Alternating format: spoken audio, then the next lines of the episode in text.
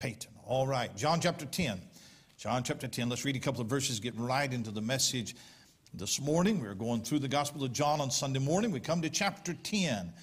Verily, verily, I say unto you, he that entereth not by the door into the sheepfold, but climbeth up some other way, the same as a thief and a robber. But he that entereth in by the door is the shepherd of the sheep. To him the porter openeth, and the sheep hear his voice, and he calleth his own sheep by name and leadeth them out. And when he putteth forth his own sheep, he goeth before them, and the sheep follow him, for they know his voice. And a stranger will they not follow, but will flee from him, for they know not the voice of strangers. This parable spake Jesus unto them but they understood not what things they were which he spake unto them. As we have come through the first nine chapters of the Gospel of John, there are several features that are particular to this gospel. Matthew, Mark, and Luke, those three are called synoptic gospels because they are so similar. Together, they give you a brief summary or a synopsis of, of the life of Christ. John stands out from the other three because it is so different.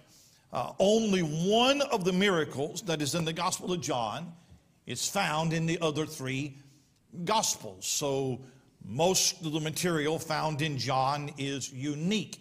He tells about happenings and he tells about discourses that are not found in the synoptics. And then the Gospel of John is laid out in two very clearly defined sections. Chapter 1 through 11 is John's description of the public ministry of Christ. But then, chapter 12 to 21, the end of the chapter, is his description of what we call the Passion Week. In fact, if you'll look at chapter 12 and verse number 1, it says, Then Jesus, six days before the Passover, came to Bethany. The Passover that it's talking about is actually the Passover on which Christ will be crucified. We are six days away from that event already in chapter 12. So, from chapter 12 all the way to the end of the chapter, it's dealing with just that last week, the final week of the Lord's ministry. In the first 11 chapters, John gives a synopsis of Christ's public ministry. And he builds that around seven signs and seven sayings.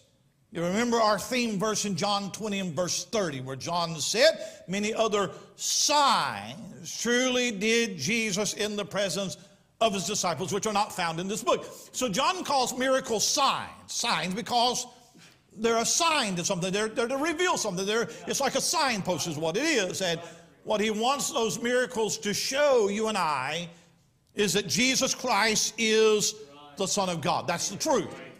You know, you can believe every doctrine that this church believes the rapture, the second coming, the church. You can believe all of it. But if you don't believe that Jesus Christ is the Son of God, you'll die and go to hell. So he gives you seven miracles. Sign number one, chapter two, turning water into wine. Sign number two, healing the nobleman's son in Capernaum. Sign number three, healing the impotent man at the pool of Bethesda. Sign number four, feeding the 5,000 in chapter 6. Sign number five, walking on the water in chapter 6. Sign number six, healing the man born blind in chapter 9. And then sign number seven in chapter 11 will be raising Lazarus. So there are seven signs, and then he gives us seven I am statements where Jesus says, I am the bread of life, I am the light of the world, I am the door. There are seven of those, two of them are found in this chapter. Now, as we have come through this part of the book so far, and you think back on what we've covered, you might recognize that there has been one glaring omission. One third of the synoptic gospels are made up of parables that Jesus told. A parable is a short story with a spiritual meaning. Uh, uh, Jesus looked at life around him, the farm, and, and things that were happening around him, and he drew spiritual application from physical things. And between Matthew, Mark, and Luke, those three, there are 31 different parables. In the Gospel of John, there's only one. Only one parable. Now, most Bible commentators will take this passage and say, well, it's not a parable, it's an allegory. But look at verse number six. This parable. I don't know why some people have to think they are smarter than Jesus. It's an allegory, but it's a parable because Jesus said that it is a parable and it is the only parable in John's gospel. Now, somebody says, why did Jesus preach in parables? Why did he speak in parables? Well, Matthew chapter 13 gives you the reason. Matthew 13 in verse number 10, here's what it says. And his disciples came and said unto him, Why speakest thou unto them in parables? He answered and said unto them, Because it is given unto you to know the mysteries of the kingdom of heaven, but to them it is not given. For whosoever hath, to him shall be given, he shall have more abundance. But whosoever hath not from him shall be taken away even that he hath. Therefore I speak to them in parables, because they seeing see not, and hearing they hear not, neither do they understand. As the Jews began to reject the teachings of Jesus, Jesus began to more and more begin to use parables. And he used parables in his teaching because parables, catch this, they are designed to hide truth from those who do not believe, but to reveal truth to those who do believe. So Jesus spoke in parables. Those who would not hear him couldn't understand. Those who would hear him did understand what he was talking about. Two, the parables in the Gospels are nearly always kingdom of God, kingdom of heaven parables.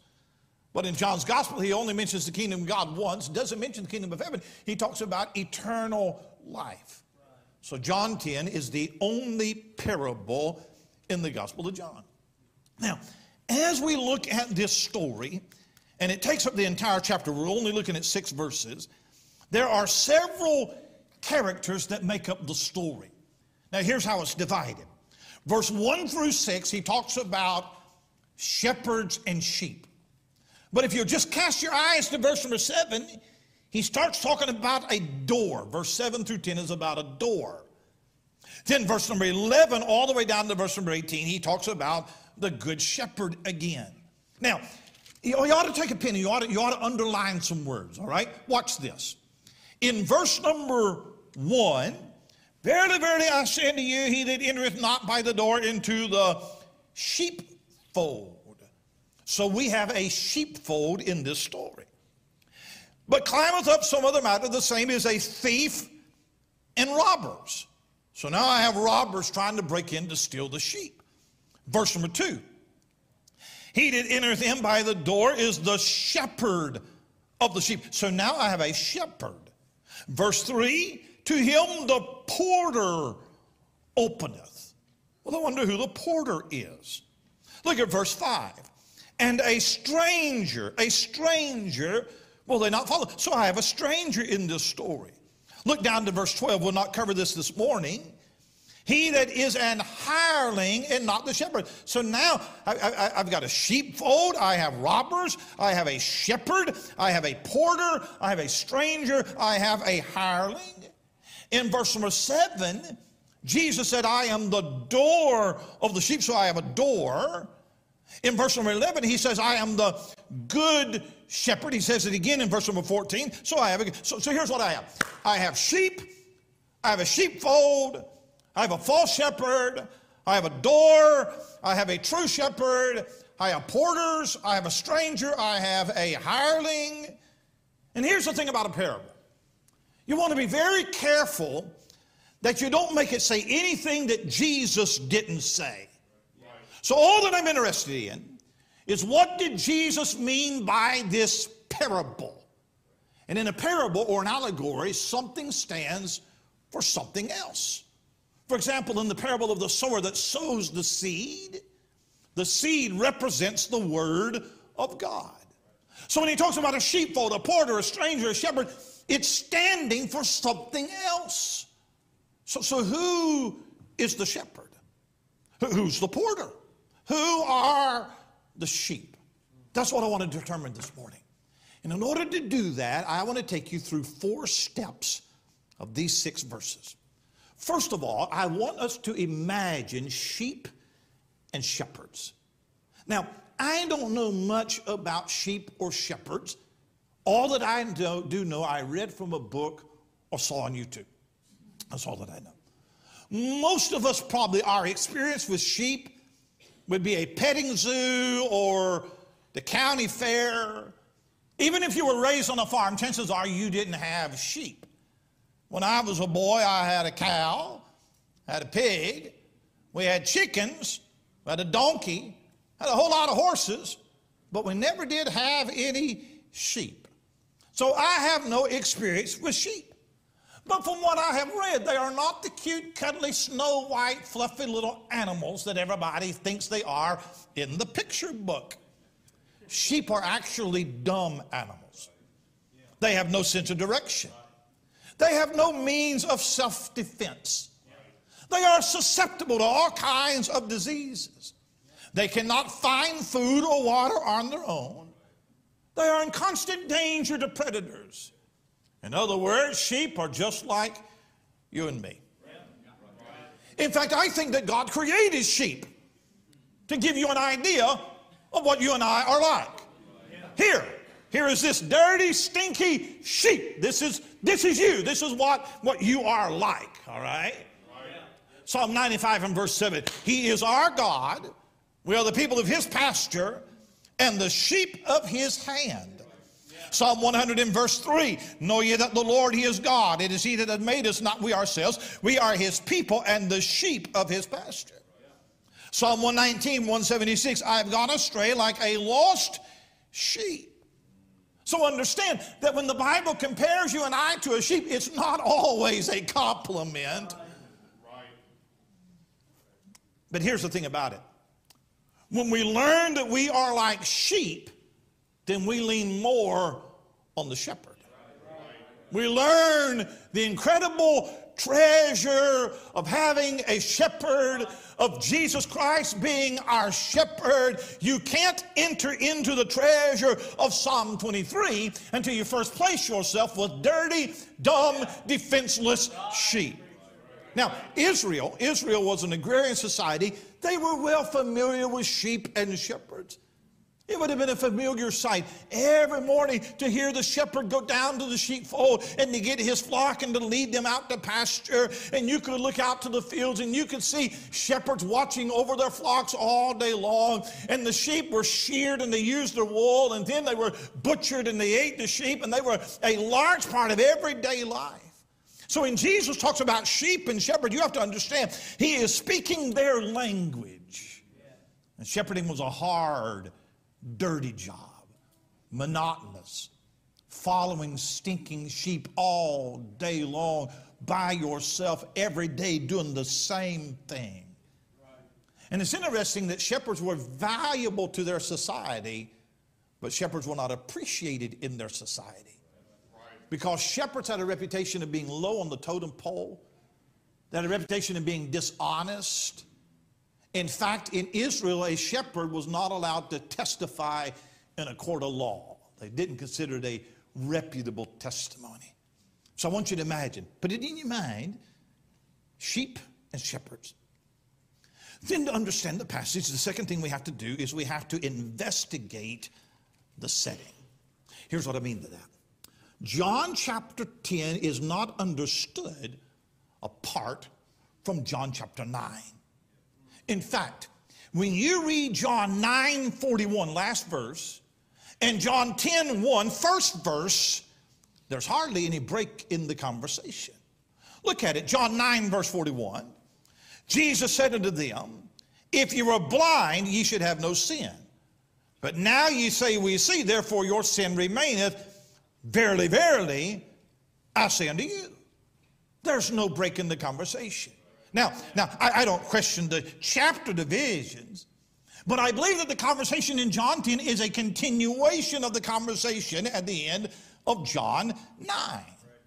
Now, later on, the scene is going to move three months down the road, but I believe that we are in the same setting. Now, watch this. Watch this. All right, here, here it is. In John chapter 7, Jesus comes to Jerusalem for the Feast of Tabernacles, and there's differing opinions as to who he is, and the Pharisees want to kill him.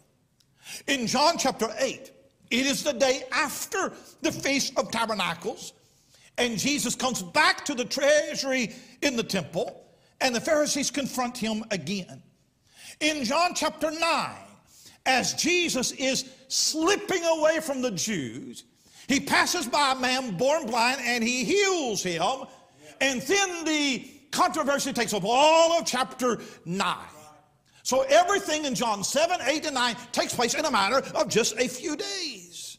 Now, now, now what happens in John 9? It is very important. Jesus heals a man born blind on the Sabbath.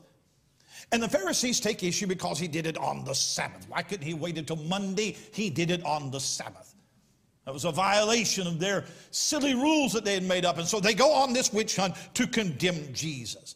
And we saw in that chapter how they questioned the people, they questioned the blind man, they questioned the parents, they questioned the blind man again. And as they become more entrenched in their unbelief, his eyes start to open up where he confesses Christ. And when he confesses Christ, this is very important. Look at John 9 and verse 34. Look at the last statement. And they cast him out. The Pharisees, they are the religious leaders of Israel but they are as blind spiritually as the blind man was physically. At the end of chapter 9, Jesus tells them that you are blind men. And here's what happened the people have brought that blind man to the Pharisees because they're supposed to be their shepherds. They're supposed to be the religious leaders. But here's what you have in chapter 9. You have people that are fearful of the Pharisees. They know what they have seen, but they're afraid to admit it. Even the parents will not admit that this is how the miracle took place. And, and because they are afraid of the Jewish elders. And all of the evidence points to Jesus as the true shepherd and, and false shepherds that are threatening them if they follow that shepherd. So who do we follow? Right. Right. Do we follow them or do we follow Jesus.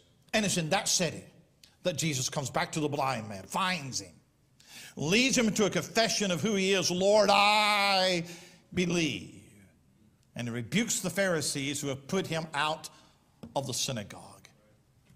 And immediately he launches into this parable about the sheep and the shepherd. Look at verse 1. Verily, verily, I say unto you, same people that he's been talking to. Look at verse 7. Verse number 7. Then said Jesus unto them, again, the audience has not changed. Look at verse 19. There was a division, therefore, again, again, again among the Jews for these things. The word divisions tell me they weren't all on the same page. They didn't all believe the same thing. Many of them went along with the Pharisee line that he's a blasphemer, he's a fraud, he's a deceiver, but not all of them did. Some of them wondered, could he be the Messiah that we've been looking for? Could he be the one? And to that crowd, Jesus sees Israel as sheep having no shepherd. No shepherd. In fact, Matthew 9 and verse 36, when he saw the multitudes, he was moved with compassion on them because they fainted and were scattered abroad as sheep having no shepherd. Matthew 15 and verse 24, he answered and said, I'm not sent but unto the lost sheep of the house of Israel. He comes back to the same place where he did the miracle. And here are people that are confused. Here are people who are scared of the Pharisees. Here are people who have been threatened that if you confess him, we'll put you out of the synagogue. Can you imagine? Do we follow Jesus or do we follow them? Do, do, we follow him or the same religion that we've known all of our life? Do we reject Judaism and cast our lot in with Jesus? Who do we follow? Do we follow the system? Do we follow the religion that has done nothing for us? Do we follow all of these rules that we're trying to keep? Or could he be the shepherd? Can I tell you this morning that there is a shepherd that calls out to you? But there's a lot of false shepherds that call out to you as well. There are false shepherds in our midst that would devour and steal and rob. And every part of the parable in chapter 10 is lived out in real life in chapter 9. In fact, if I could take this a step farther. John, this happened, this happened around 32, 33 AD. John writes the gospel 50 years later. He is writing about a generation of Israel that has false shepherds. But 50 years later, he's writing to a generation of Israel that had false shepherds. Already at the end of the first century, there are heresies and isms and schisms. There are false doctrines that's being taught. And the church was under attack by false shepherds already. He says in 2 Peter 2 and verse 1, Peter says, There were false prophets also among you, even as there should be false teachers among you. 1 John 4 and verse 1, Beloved, believe not every spirit, but try the spirits whether they are of God, because many false prophets are gone out into the world. So, so the message was relevant in John's day. It's relevant in John's later day. Can I take it even a step farther? You and I are like sheep. And I'm telling you, there are some false shepherds even today that would destroy the flock of God. False prophets, I'm telling you, there are false prophets that will lead you to hell. So, who are you going to follow? So, to understand the parable, you have to imagine sheep and shepherds. You got, you got to put yourself in that mind frame. And you have to investigate the setting. It's important to tie it to chapter 9. But to understand the parable, you have to identify the symbols. When you are studying an allegory or a parable, something means something else, and you can't force the meaning. Something is representing something else. And when you don't know what it's representing, here's what you say I don't know. You take what you do know. And it's not important that every minute detail fits something. It's important that you get the idea. An allegory is kind of like a shadow. You can see the form and the shape of the man, but you can't tell if he has black hair or red hair. But you can see the form. So let me step through it quickly, quickly, and then I'm going to make an application. I'll tell you what I know and what I believe the story represents. Look at verse number one. Verily, verily, I say unto you, he that entereth not by the door into the sheepfold. Would you underline that word sheepfold in your Bible? And you have to understand it the way that a Middle Easterner would understand it. In every village in Israel, there were men and families that owned flocks of sheep. And they would hire shepherds, or maybe they had a young son whose job was to care for those sheep. Now, sheep are not foragers. You don't just turn them out and like a goat and they go find their way. They have to be led to pasture and water. So every morning the shepherd would go to the sheepfold. He would gather his flock and he would lead them to some pasture, to some water for that day. He would stand nearby and he would watch them and he would, he would make sure they didn't wander too far away, drive off any predators that might would come. He would take them to a stream where they could get some water. It is a thankless job, boring, monotonous, dirty job. That's the last thing that you wanted to be was a shepherd. Yeah. But then came the evening when he would bring the sheep back to the village. And the sheep at night would stay in a enclosure called a sheepfold. It would be an enclosure with a fence, maybe a stone fence, maybe a wooden fence, high enough that the sheep could not jump out. And every shepherd didn't have a different sheepfold. There'd be no need to have so many sheepfolds, so they would build a large enclosure. And they would put several flocks of sheep all together in that enclosure together. The sheepfold had one opening, and it's called a door. But it's not a door that swung and opened and closed on hinges. It was just an opening, is what it was. So the shepherds, they're tired by night, so they would hire, the village would hire somebody to guard the sheep at night called a porter. The porter would stand at that opening and he would watch the sheep come into the fold and then he would stay there all night guarding them from wolves and thieves and, and the such. And since there was no door, it was just an opening, sometimes the porter would lay across that opening and he would just sleep there at night. And and that way, in order to, for them to get out, they'd have to step across him, and he, he would know that. Then in the morning, the shepherds would come. And they would gather their flocks. But how does, how does a shepherd know which sheep belong to him? Because they all look the same. So what a shepherd would do is he would stand off a little ways and he would call the sheep. And the sheep recognized his voice, and they would come and they would follow him. So he'd come, he'd call his sheep, and his little flock would come, and he would lead them off to pasture. And the next shepherd would come, and he would call his flock, and they would lead off. And so when Jesus mentions the sheepfold, they knew exactly what he was talking about. Now, what is the sheepfold in the story? The sheepfold, I believe, is the nation of Israel. Now, there are some ridiculous commentaries that say that the sheepfold is heaven or it is the church. That is, that's ridiculous, is what it is. It's not heaven. There are no thieves and robbers in heaven. It's not heaven. It isn't the church. The sheepfold is the nation of Israel.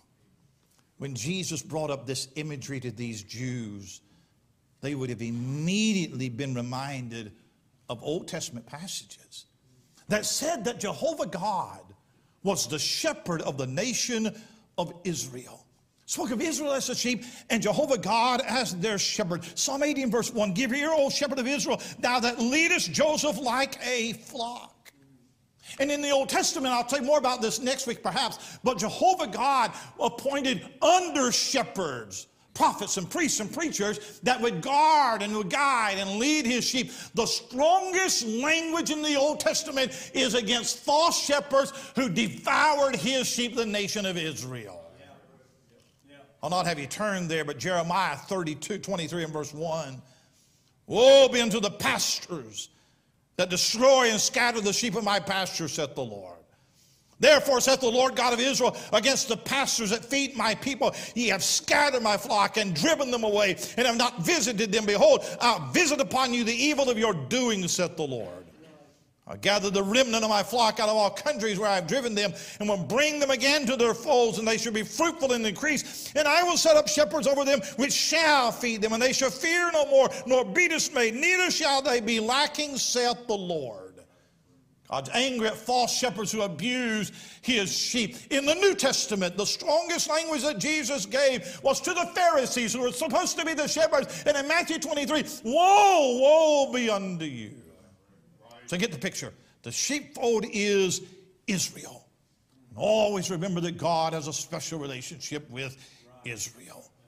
We might look at the government of Israel right now, and it's a liberal government, and they're not God fearing people at all. But God made promises to the seed of Abraham that he didn't make to any other nation, and God will fulfill those promises. Sheepfold is Israel. Come back and look at verse number one. Are you still with me? Going somewhere, going somewhere. Look at verse 1. Verily, verily, I say unto you. Now watch this. He that entereth not by the door into the sheepfold, but climbeth up some other way, the same as a thief and a robber. So now we have thieves and robbers that are trying to steal the sheep. Who are they? I believe that they are the Pharisees, the Jewish leaders of Israel. When Christ came, it was, became his number one priority to keep, when, when Christ came, it became their number one priority to keep people away from Christ, to be sure that people did not believe in him. And all of their attacks against Christ was to keep the people from believing in him. You saw that in John chapter 9. When Saul was persecuting the church, he believed he was doing the work of God. And these Pharisees, when they are denouncing Christ and calling him a blasphemer, they believe they're doing the work of God. Well, look at verse 2. He that entereth in by the door is a shepherd of the sheep. Now, watch this, watch this. It does not say that the sheep enter in by the door. They do. That's not what this verse is talking about. It's the shepherd that enters in by the door. He that entereth in by the door is the shepherd of the sheep. Now, later on, Jesus is going to say, I am the door. That's a different analogy. He's talking about something else here. Here, here it is. Thieves and robbers, they come in another way, but the true shepherd comes in by the door. Do you see that? Yeah. So, so, so, what is he talking about? How did Jesus come to the house of Israel? He came by way of the prophecy. He came by way of qualifications of the Messiah. He came in fulfillment of what the Messiah would be. You could read the Old Testament and look at Jesus and say, boy, that must be the one that they spoke of. He comes in the legitimate way. But then look at verse 2 again. He that enters in by the door is the shepherd, the shepherd of the sheep. He'll identify himself in verse 11 as the good shepherd. We'll talk about it next week. Verse 3, verse 3, look at it. To him the porter openeth. So here it is. Here it is. There's a sheepfold. Sheep, sheep are in the sheepfold. Thieves and robbers trying to break over the wall to steal them. They come in in an illegitimate way. But the porter, the porter, he knows who the true shepherd is. Right. Yeah. It seems that the porter is the man who's watching over Israel and he's opened the way for the true shepherd to come into the fold and call his sheep. What's he talking about? Now, you and I can disagree on this, and this will be fine. You can still go to heaven and not believe this. But could it be John the Baptist, the forerunner, the one who opened the way for Christ to come to Israel? Verse 3, I'm hurrying to him, the, to that shepherd, the porter openeth. And the sheep hear his voice, and he calleth them his own sheep by name, and he leadeth them out. If the sheepfold is Israel, then the sheep or the Jews, individuals. And I would simply say believing Jews. Being a Jew physically doesn't mean that you one one of his sheep. You have to hear his voice, you have to follow him. Look at verse 5 and a stranger will they not follow. So Jesus is calling his sheep out of Israel. They hear his voice, they recognize him for who he is, and they follow him. There are strangers calling out to them, but they won't follow the stranger. There are strangers calling out to them, but they don't recognize that voice. I'm not sure who the strangers are, but I will tell you that there are other voices that are trying to deceive them. There are some people that are so easily sucked in by false teachers, always running after something new, and it makes you wonder if you know the voice of the shepherd. Right.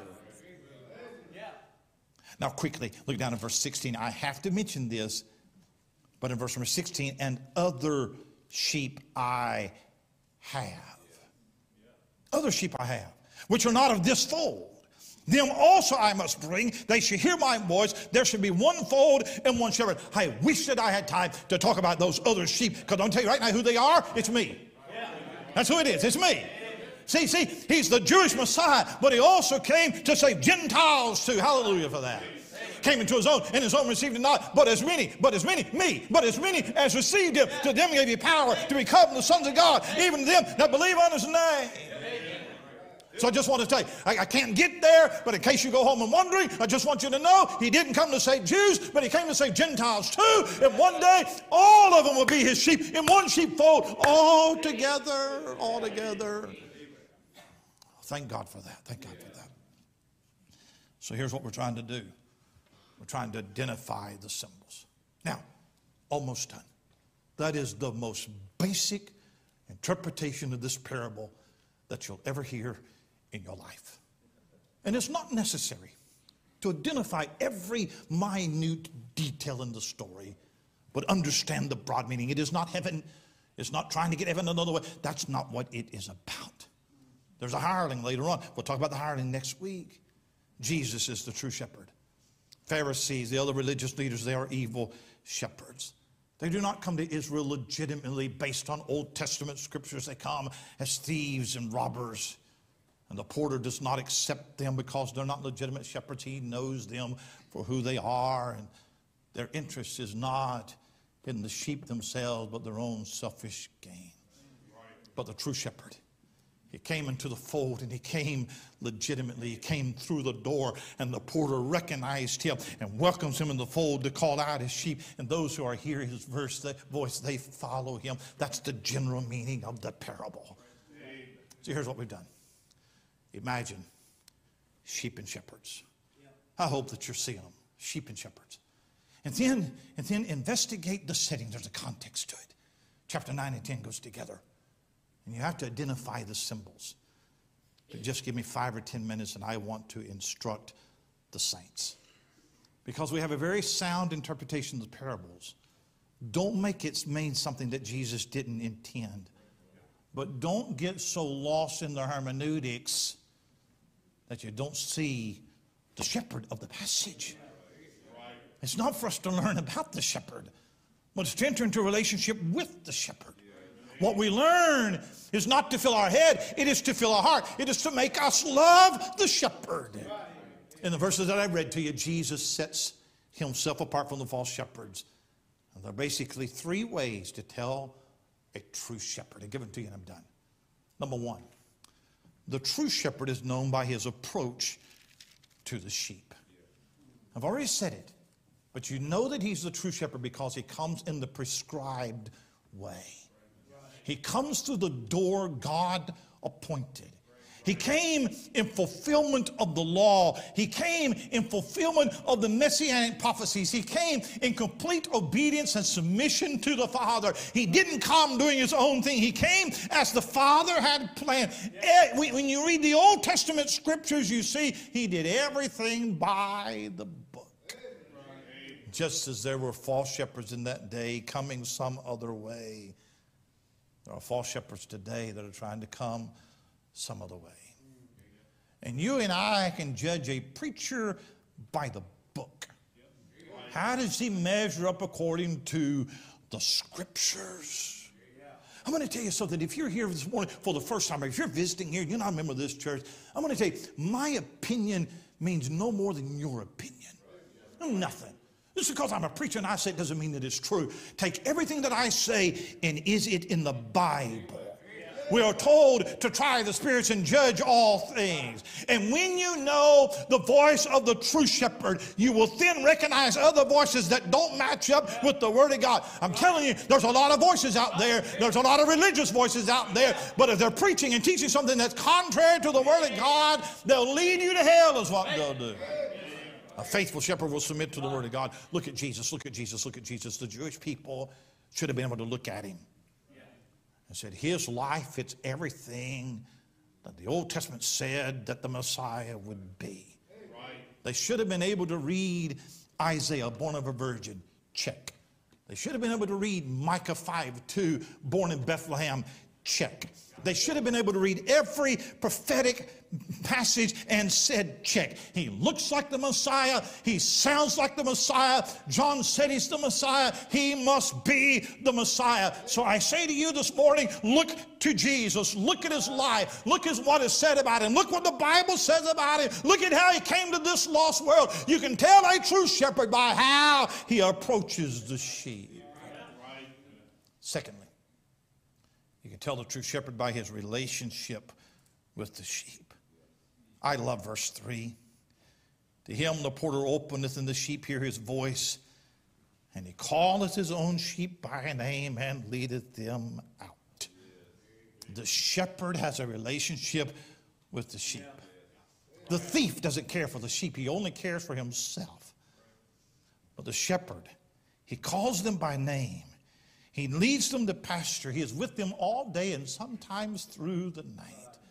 And the sheep learn to follow the shepherd and to trust the shepherd and depend on him for everything that they need for survival. They recognize his voice over all of the other voices. There is a relationship between the shepherd and the sheep. Thank God for that. That's why when we come to church and we sing songs like peace, peace, wonderful peace, we get excited because we have that peace in our heart. If you're here this morning and you're not saved, you don't have a shepherd. You can't claim Christ as your shepherd, and he doesn't claim you as his sheep. You're like a lost sheep that's wandering out there in the woods with no one to watch over you, ready to be devoured by this world. For those of us who are saved, we have a shepherd who watches over our soul and he knows us and he loves us. And I love this. He calleth his own sheep by name. Yeah. He knows your name. And He knows where you are. And He knows what you're going through. And He knows what hurts inside. The Lord is my shepherd. Is He your shepherd this morning? I've been studying the book of Revelation starting Wednesday night. We're going to start going through Revelation. And I was looking this morning at that letter that Christ wrote to the church at Pergamos in Revelation 2 and verse 17. And he says to the overcomers, he says, I'll give you a new name written, which no man knoweth save he that receiveth it. So evidently, when we get to heaven, we're going to get a new name. And it's a secret name. It's a name that nobody knows except to whom they receiveth it. There is a name that Jesus has picked out for me, and it's just going to be between me and him. I thought about that. I have six grandchildren. I call none of them by their name. They have horrible names. I don't call them by their name. I have a nickname for them. Anthony is Finney. Yeah. Chapel, Chunk. He's built like a chunk. I call him Chunk. Annie, Boo Boo. Annie Boo Boo. She just, just, just Annie Boo Boo. And when I call them by that nickname, nobody else calls them by that name.